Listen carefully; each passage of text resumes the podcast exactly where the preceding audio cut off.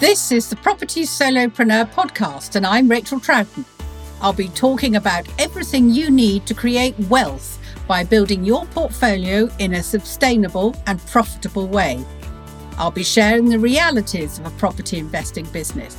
I'll talk bricks and mortar, buy to let, HMOs, flipping, and planning gain, as that's what we all enjoy doing but I'll also share how to use good systems, processes, and find the right professionals to work with. In fact, everything that will enable you to become a successful property solopreneur.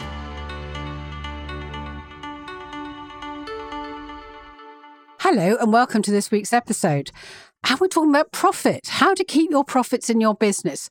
Very apt, I think, for the current economic climate, isn't it? Now, it may be thought of as being a strange idea for someone in property, but I've discovered that many property peeps have got a problem with the concept of profit. Well, you're running a business. Get over it. You need to make a profit. And if you don't, you won't be around very long. So, although you may not think in terms of profit and loss for every single building, whatever it is you're doing, every project, it is something you've really got to get used to in order that all your hard work, frankly, isn't wasted.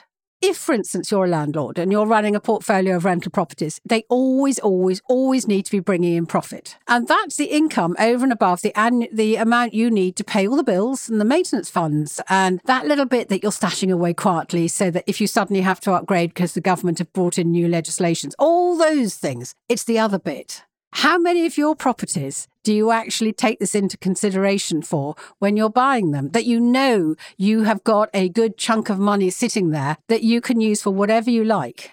That is what you've got to be doing. And I'm tackling this concept first because quite recently I've noticed either on strategy days or at networking meetings that everyone has forgotten that magic word cash flow and profit. They may remember cash flow, but profit is one that is very, very rarely mentioned because we all get very wrapped up and excited about the fact that the longer we keep these properties, the more equity will grow. Yeah, they do. But you've got to remember that today you're paying bills. At the end of the month, you're going to pay bills. And if you want that buildings to still be with you in 10 years' time, then it's got to be making a profit now. And of course, no one, I've never heard anyone say, well, actually, I'm totally unconcerned about profit, actually.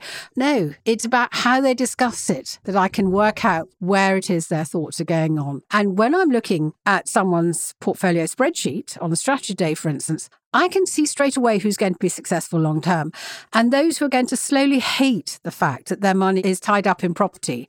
Because with just a few downturns to the market, they may well lose their dreams and their financial future. Well, I think it's the way, it's down to the fact that we concentrate on being property entrepreneurs. Property, property is the big word, isn't it? All about buildings. Well, no, it's a property business. Get, remember the word business.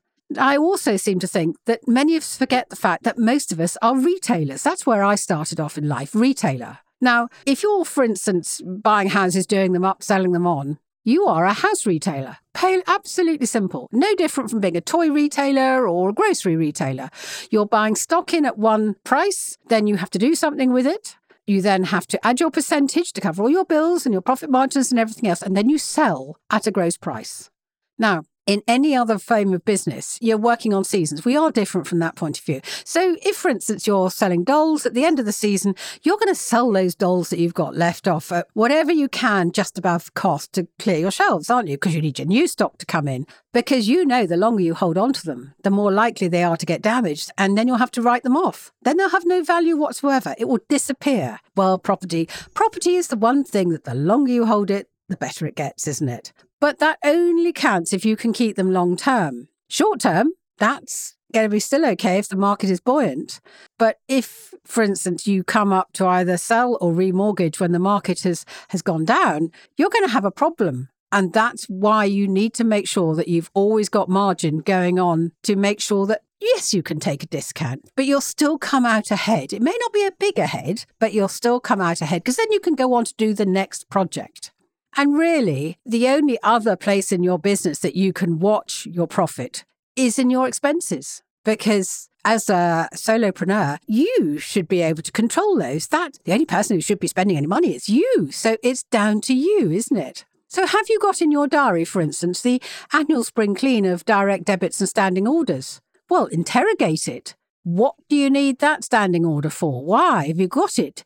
Do you still need that subscription? If you don't, shut it down. You can always come back to it later, but shut it down. If you are not using it now, it's probable that you don't need it in your business and don't wait for it to come round and be in flavour of the month. Just get rid of it and start again. Shut it down. Another money pit that just springs to mind because I often find it when I'm looking at people's things is that domain names. Oh my word, you have a brilliant idea, you know, some clever, snappy title. So you snap up all those domain names and the email accounts. But you may not have got round to doing them. You may, you may know actually in your heart of hearts you're never going to get round to doing them. You're doing very nicely, thank you very much, without having to do that. Close them down, cancel them. Don't keep waiting for the next two years because they don't, they don't come up every year. They come up every two, every three, and that is the problem. Get rid of them. Business expenses. Have you actually looked at how much it's costing you to, for instance, run the office? I once did an audit on my printer ink costs and I nearly fainted clean away. Even with the non branded ink, I was still paying quite a large sum. Now, I had a cheap and cheerful bottom of the range printer. It did the job. I could understand it. But I did my sums and I realized that if I binned the cheap printer and I went for one of those reservoir printers, which was five times as much, I was going to save a serious amount of money long term. And I did know also that my cheap printer probably only had a shelf life of 18 months. Now, I've been using my new lovely printer for nearly seven years now and it's been churning away. The cost is minimal because all I have to do is top up the ink. Much, much, much cheaper long term, but I had to think about it. Oh, and talking about printers, my lovely Whizzy printer that I've just been talking about, it recently told me that it had reached the end of its life via a message on its screen. I didn't understand the message, so I Googled it, and it told me that basically my printer had an inbuilt obsolescence problem. It was designed basically to finally grow old and be thrown away, and I'd have to start again. Well, Mr. YouTube, when I consulted him about this problem, had a very helpful video. And along with a video and a screwdriver, I was able to access and clean the only part of that printer that was dead, according to the works. It was a sponge. The sponge had got completely saturated with the ink over the years. And I took the print, the sponges out, I washed them, I dried them, put everything back in, put the new screws back in, and reset it. Huge, huge expense saved. But the amazing thing was, that it was the only non working part of that printer that had actually died and needed replacing. Everything else worked, but if I hadn't have found out about that one thing, I would have spent another several hundred pounds in order to continue printing because I need a printer. So don't just scrutinise your printer costs. That is possibly one of the most obvious ones, but it's everything. I know, for instance, that some people just can't resist stationery. It's a very real and known problem. Not being able to say no to that new shiny book or coloured ink or a highlighter, etc. And then, of course, there's the coffees. Oh, wow. Have you any idea how much you spend on work coffee? Now, I don't mean the ones where you have coffee with potential clients or investors. They, frankly, are worth their weight in gold. No, it's the others, the others you don't notice, along with the many beers at networking, etc. In fact, you know, I'm often absolutely amazed at the number of coffees and drinks and food that people order at networking meetings, where I know that they are desperate for funds. They are desperate to get investors in to get the next project in. Yet they don't see anything odd in spending the best part of 50 quid or a bit more one evening a week, every single week, just being able to go and talk to people at properties. And I think that's because we forget that we're not having a night out. We're actually at work. And there is a big difference. So if you need to eat, and frankly, we all do, then you need to think ahead. Because if you are in the early stages of your business,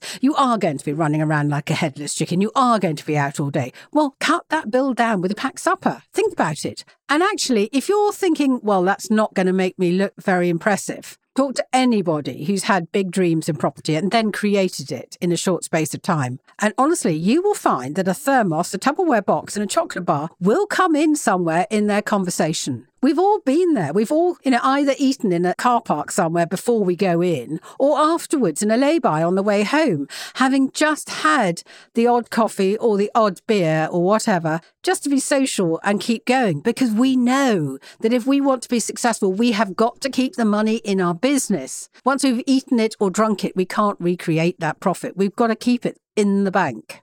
Because, of course, you know, even just getting to a property meeting costs money to get in there. And petrol costs. It all adds up. So, profit is also about maximizing what you've got in your business to make the money or to make everything go further. bit of a funny thing to say, but I think it's like making sure that you allow the profit to come to you in the first place.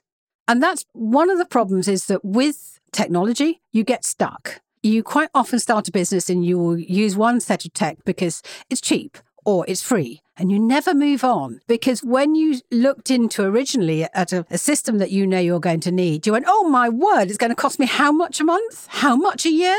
Well, if you want your company to grow that the size you want it to, and you want to be able to segment your list, you want to be able to deal with a lot of contacts, then if you're using a system that can't do that, it's not so much about letting profit fall out of your pocket as not letting it get in there in the first place because you can't do the sales. So profit can only be made if you are doing the business that you actually think you are. And you may well find if you've not updated things like how you do your stuff, how you what CRM systems you use, etc., etc., you may not have the big business capability that you think you have. And I think I see it often on strategy days that property entrepreneurs are prone to trying to do too many things at once and not always very successfully. You know, property is not fast, it's not cheap, and its biggest movable part is the profit level. And I can't tell you the number of times when I've questioned why somebody bought something or did that to a property. They were told, well, they tell me, well, actually, Rachael, the profit, the project, it was profitable. It's just that by the time we got it to market, you know, the market had moved and the sale price was disappointing. Well, that tells me two things. First of all, there wasn't enough profit margin at the beginning. We all know, we all know, it's, you know, it's, it's, it, it's a known fact, isn't it, that you make your money when you buy the property. So you perhaps didn't buy it at the price you should have done. And then you didn't actually pay close enough attention to keep the rent, the refurb or whatever to the lowest possible amount you were just hoping that the more you threw at it, the better it would be and the bigger the price. It doesn't always work that. Or you don't have a plan B. Plan B, what is plan B? Well, that's having any kind of idea about how to deal with your property when you want to defer the need to sell it in a tricky market. How are you going to rent it out? How you what are your options? How are you going to refinance it? That is what you may not have if you're going to tell me that actually you couldn't get any profit out of it. And I understand that because I've been there and I know just how important it is to always think this is a project I need to make money out of it and it may take me twice as long to do it. And if so, will I still have that profit margin at the end of it? Keeping profit in your business does, I know, mean different things to different kinds of business owners. If you look at one person's accounts, you may find they've got enormous profit. And then you sort of do a bit of digging down and you find they've, they're not paying salaries, they're not buying many assets, and the expenses are being kept to the absolute bare minimum. They like to see money in the bank. That's their way of saying, I've got a successful business. Now, others, depending on how they're set up, don't have that view. They go, the business is there to make sure that it makes money, but I can live and do everything through it. So on paper, their businesses may have little or modest profit.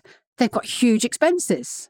Now, for that, read anything that can be put through the books. Large salaries, dividends being paid. But either way, profit is still being looked at and carefully husbanded. It's just how it's done that is different. And there's no right or wrong about it. But the right thing is they know about profit and they're dealing with it.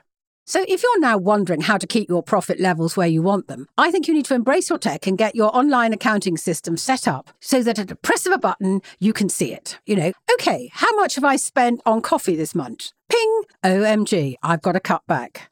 How much have I spent on paper this month? Doesn't grow on trees. I'm going to have to be careful about what I print out. Get my drift? That's what you've got to do. Now, unfortunately, it's the business side of a property business that can often bore the pants off property people. They really just eyes glaze over. But I don't think that is necessary. And that's where I think accountability wins because you get to talk about what you're doing with another person or group who's really enthusiastic about property too, really gets it. You know, you can talk about it for hours, but they will also whoop with joy when you get it right or talk a problem through when you got a problem, frankly, you know, a bit of a worry. But it will keep you accountable. Keep asking you those questions. Why are you doing this? What are you doing about that? How long? How much profit? You know, the stuff that keeps you growing, that keeps you legal and profitable. It's the sort of stuff that I discuss with my strategy clients, and it's about nailing down your dream and delivering it. Very important to make sure that you're not just talking about technique or square footage costs, but the solid, profitable business bit that allows your business to run behind the scenes smoothly whilst your profit grows. So why not drop me a DM or email me? All the contacts are in the show notes. Let's have a chat on Zoom about how I can best help you. Because profit, it's a bigger word than loss. And hopefully that's a really good sign because we all want more of it. And we all want more of it with less stress and less effort. And if you're not getting enough of it, then I think you've got to seriously rethink about what and how you work. And that's where I can make such a difference when I work with you. After all, what is the point in all this effort if you don't end up with surplus cash in the bank and equity in bricks and mortar? That's what we're all doing this for. That's why we're property entrepreneurs. So, if you want to be a successful property entrepreneur and you need to keep your eye on the profit line, you need to concentrate on making every penny spent count. And you need to concentrate on being a lean, mean, profit making machine. Profit. What a lovely word. Thank you for listening to the Property Solopreneur podcast with Rachael Troughton. If you want to create a professional and profitable property business, download my property business checklist now at rachaeltroughton.com slash checklist.